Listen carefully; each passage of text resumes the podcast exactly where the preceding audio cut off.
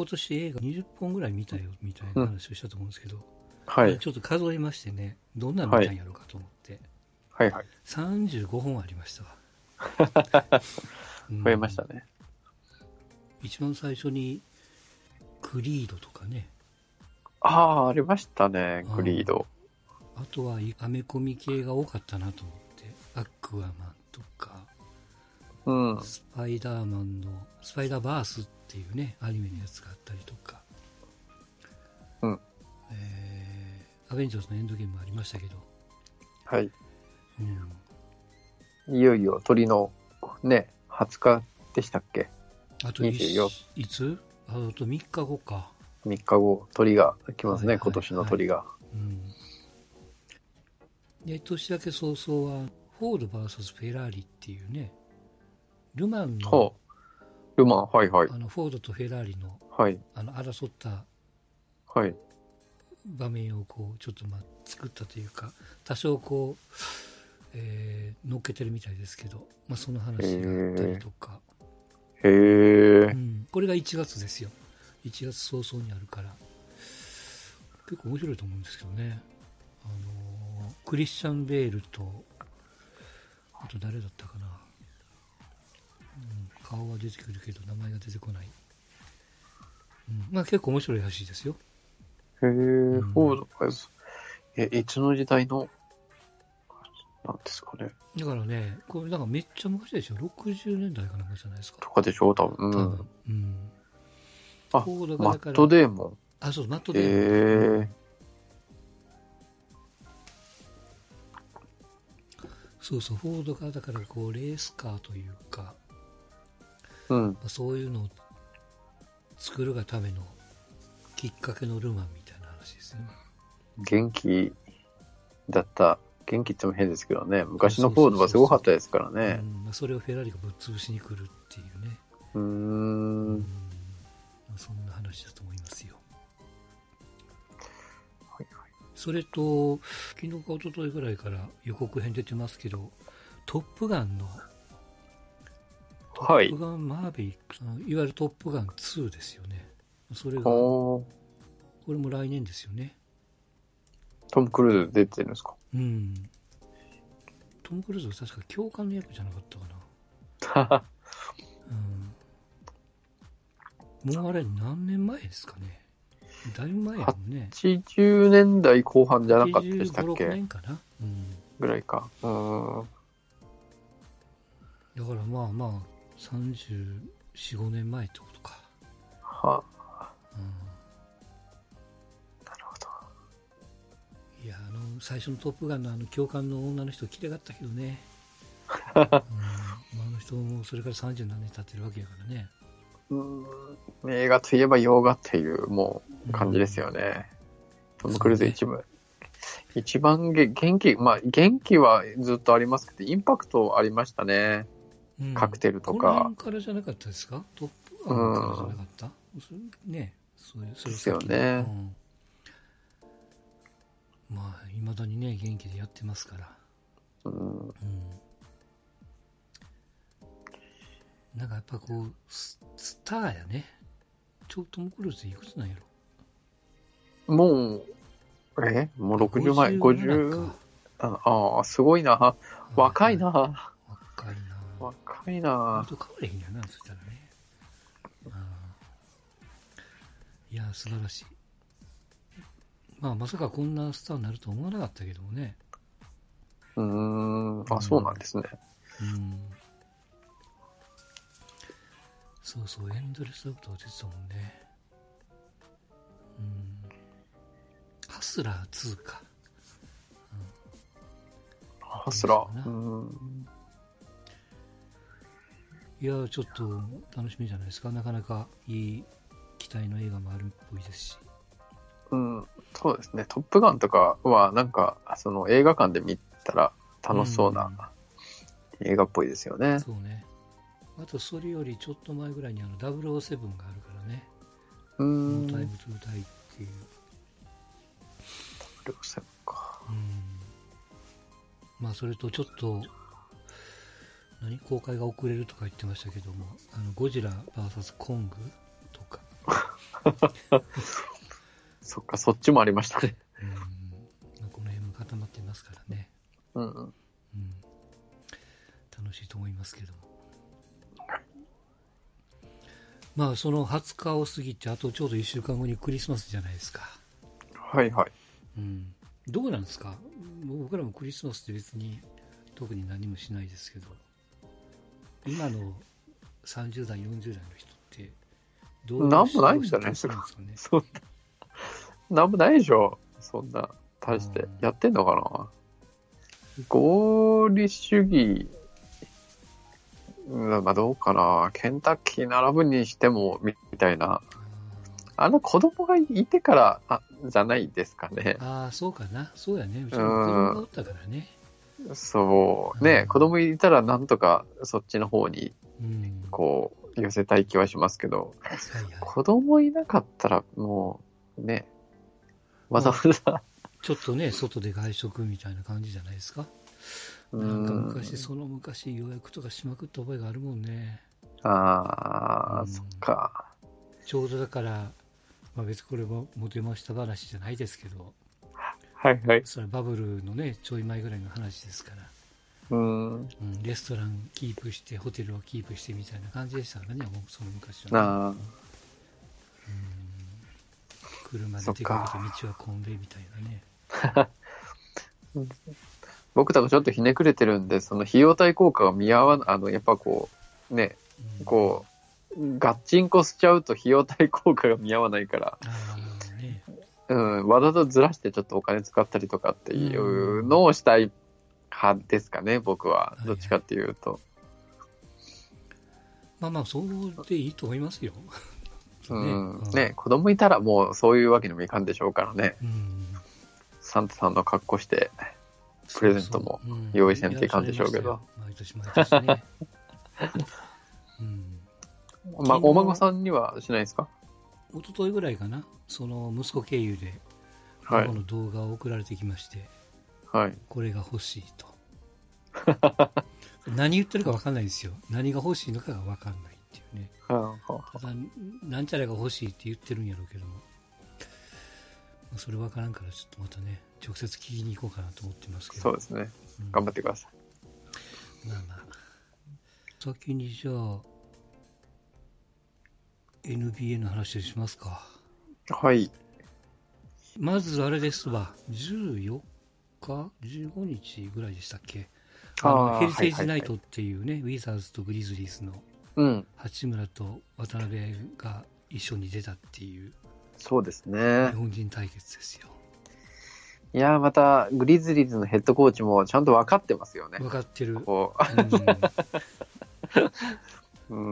まあちょっとだけやったけど、何分、7分ぐらいかな、ちょっと出たぐらいでしたけども、うん、そうですね、絡んだのは僕も全部ちゃんと見てないですけど、前半ね、絡んで1、2分絡んで、マッチアップもちゃんと一瞬してっていう、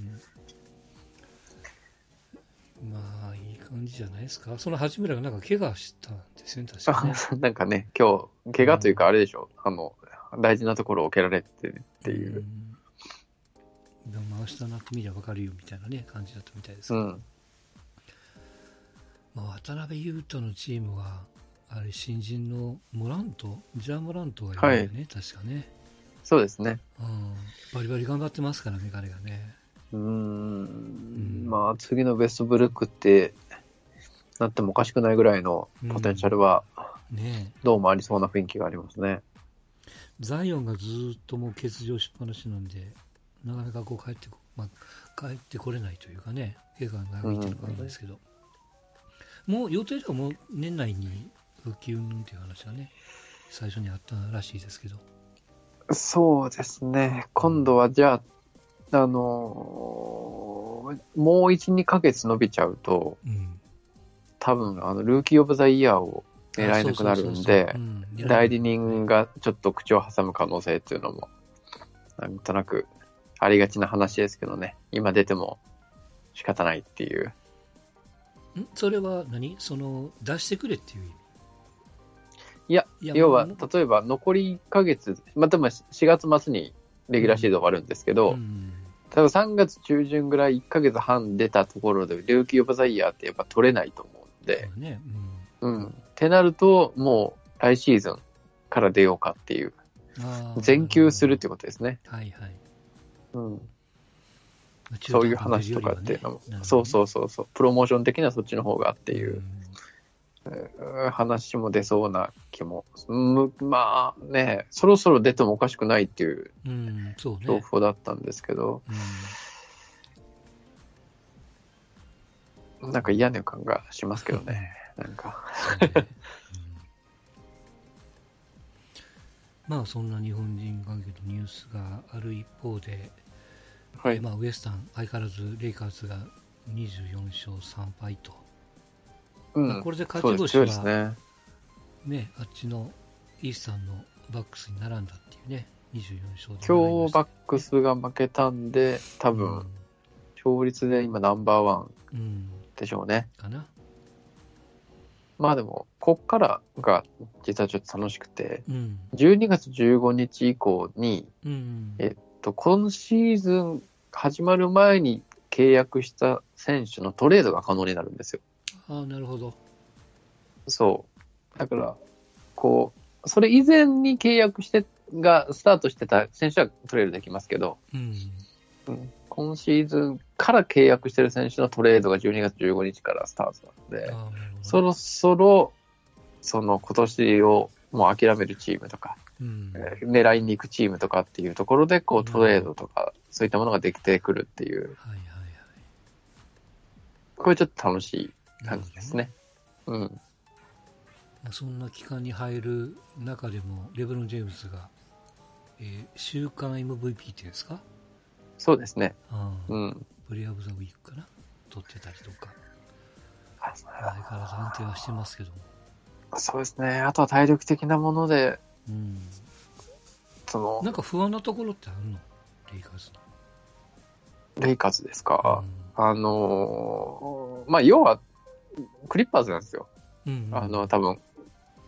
順調にいけばカンファレンスファイナルクリッパーズだと思うんですけど、ね、うん、まあ、そこでこうカワイ・レナードと要はポール・ジョージがいるわけですよ、うん、彼らを守るマッチアップするっていう、うん、そこの部分ってちょっとレイカーズ実は弱くて、うん、その選手、そういった選手がなんかウォリアーズにいたイグダラとか、はいはいはい、そういったこう選手がいればマッチアップでこう戦えるんですけど、そこがいないのでやっぱ開幕戦負けてますし、うん、結果なんだろう、こう今まで負けたチームもそういった選手にやられがちなところで負けてるので、うん、結局まあレギュラーシーズンでその5割以下のチームと戦っての成績はまあ問題ないかもしれないですけど、じゃあガチンコのトーナメントで7戦やっていこうってなった時に、じゃあクリッパーズのその2人を果たして守ることができるのかっていう。この前何戦やったかな、ウルブス戦やったかな、なんか80何点取ってたよね、2人でね。ああ、そうですね、うん、うん、そうなんですけど、やっぱり今のバスケットっていうのはウィングっていうんですかね、まあ、うん、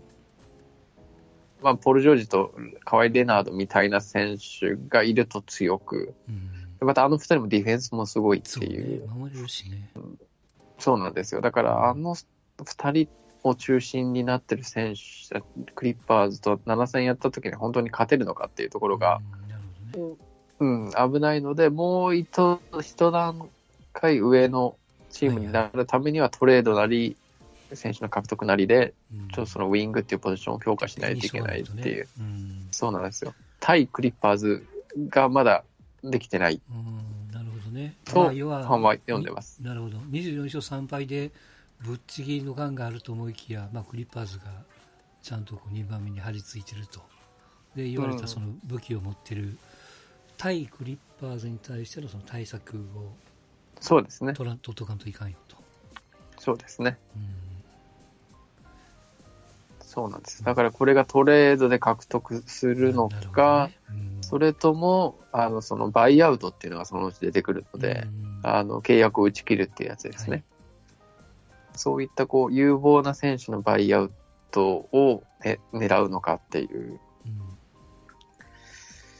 まあ、何かしら多分動きはあると思いますよ。今年のレイカーズは間違いなく優勝を狙える位置にいるけど、もう一歩チームを強化しないといけないっていうような状況なので、間違いなく動くとは思いますね。はいはい。まあ、一方 OKC は、まあ、前回11勝12敗でね一つ負けって言ってて、まあなんとか残り9戦を戦って16に持っててほしいよなと思ってたんですけども、まあ、それと加えて、まあ、格上のチームとね3チーム当たるんで、ナゲッツ、クリッパーズ、ラプターズっていうのがあるから、まあ、それ以外にはできるだけ勝っといてよと思ってたら、いきなりこうキングスにまあ1点差で負け、はいはい、ナゲッツにあれ何点差だったかな、8点差ぐらいで負けと、で連敗しておいおいと思ってたら、まあ、実は今日だったかな、ブルズと勝ってますね今日は、うん、のっけ21点ですよ、第1クォーター終わってビハインドねおいおいと思ってね、一生懸命こっちのツイッターで追っかけてるのにと思ってね第2クォーターで26点開きと、うん、もうそこからもうクリポさんの出番ですよ、うん、第4クォーターだけで5の5だったかな、スリーポイントがね、うん、101対105本目を4本目か決めた時の動画が上がってましたけども、はい、ちょっとやっぱこうゾクゾクってきたもんね、うん、30得点10リバウンド8アシストか、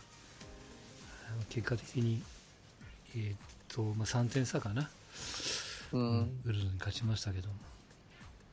彼も優勝を狙うチームにとってはラストピースになりうる選手なんで、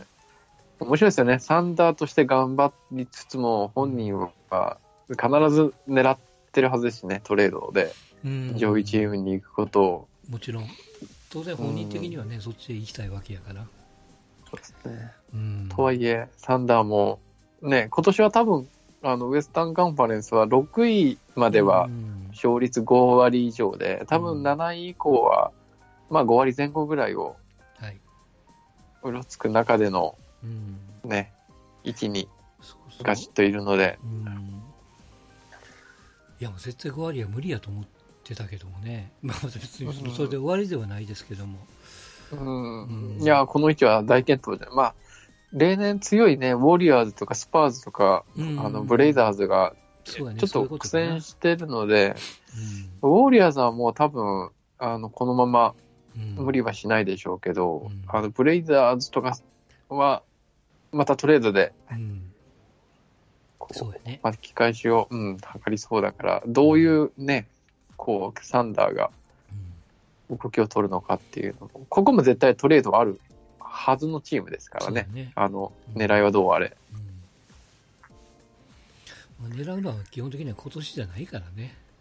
そうですね、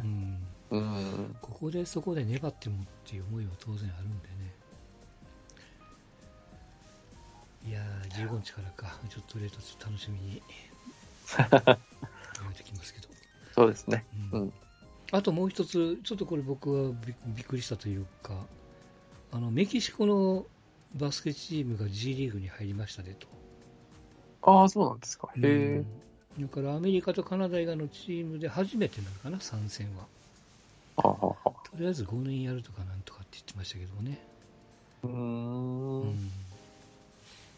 なんかやっぱここの辺、別に NBA ばっかりベタ褒めしてもしょうがないんですけど、僕柔軟性が見て取れるというかね。まあそうです、もちろんこう入ってくるチームがどんなチームか、どんだけの力があるのっていうのも加えて、NBA 的にはやっぱメキシコのファンも持ってきたいし、まあ、いろんなね、プラマイがあるんでしょうけども、まあ、その中でもコミッショナー判断と、そうです、まあ、エクスパンションした当初はやっぱり弱いですからね、ラプターズと、最近だとラプターズとグリズリーズが最高かな、大概弱かったですけどね。まあでも時が経つとラプターズも去年優勝しましたし、そうやね、いや、まあ、いいんじゃない、その G リーグにね、参戦できるっていうのはなかなかいいきっかけになると思うんですよね。まあ、ここで見るんでしょうね、温度感を、うん、入れるべきチームなのかどうなのかっていう、うん、多分ね、そうでしょうね、うん、で15、15チームだから1チーム増やすわけにもいかんでしょうから、まあ、どこか、うん、もう1チームぐらいアメリカ国内でなんかやるんじゃないですか。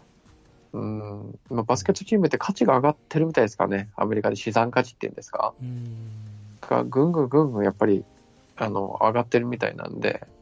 どうなるか1チームまあ契約するというかキープするのにいくらぐらいかかるんかね、そのイメージは全然わからなくていくらぐらいかな、サラリーだけで言うとミニマムサラリーでいくらぐらいかな、80万ドル、うん、ぐらいだったかな、違ったかな、うん、それにどれぐらいですか、ホームコートというかなんかもろもろ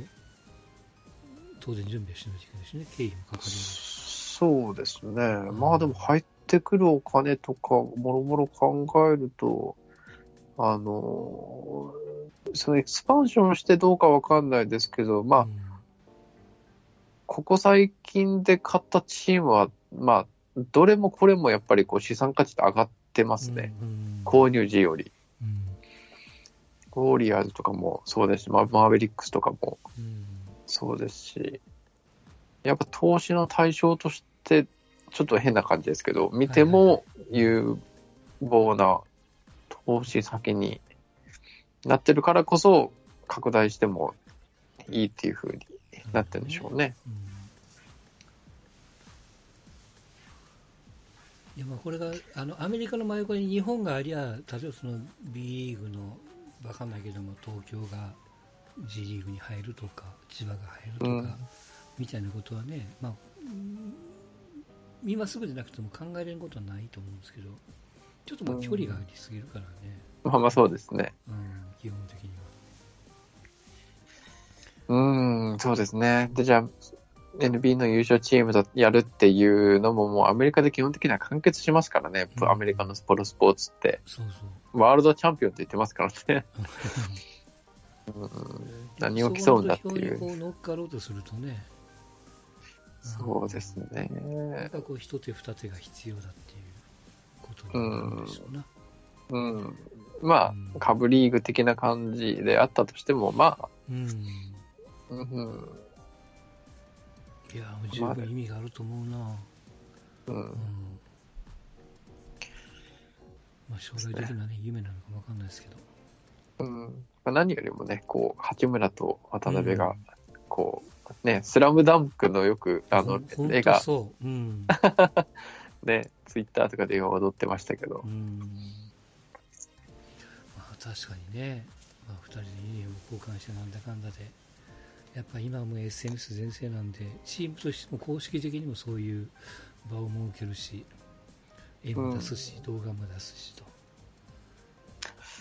まあ、なんだったかな、楽天の契約、楽天とか NBA のサブスクリプションの契約も、まあ、楽天に今年から変わりましたけど、かなり増えてるっていう話が確かどっかで、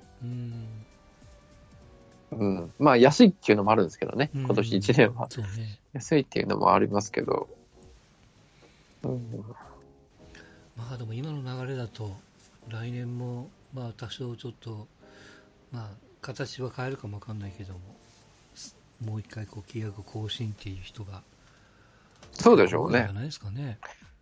試しに契約しても十分楽しめるね、ちょっと見れば楽しめるコンテンツ、楽しめる、はい、かなとか、通算3年目のシーズンに入りましたからね、もうねいやー楽しい、まあ日本人がいるっていうのはやっぱ楽しいですよ、ね、元々のコンテンツはもちろんありますけど、ね、そういうとこあるわね、はい、やっぱ盛り上がりますね、あと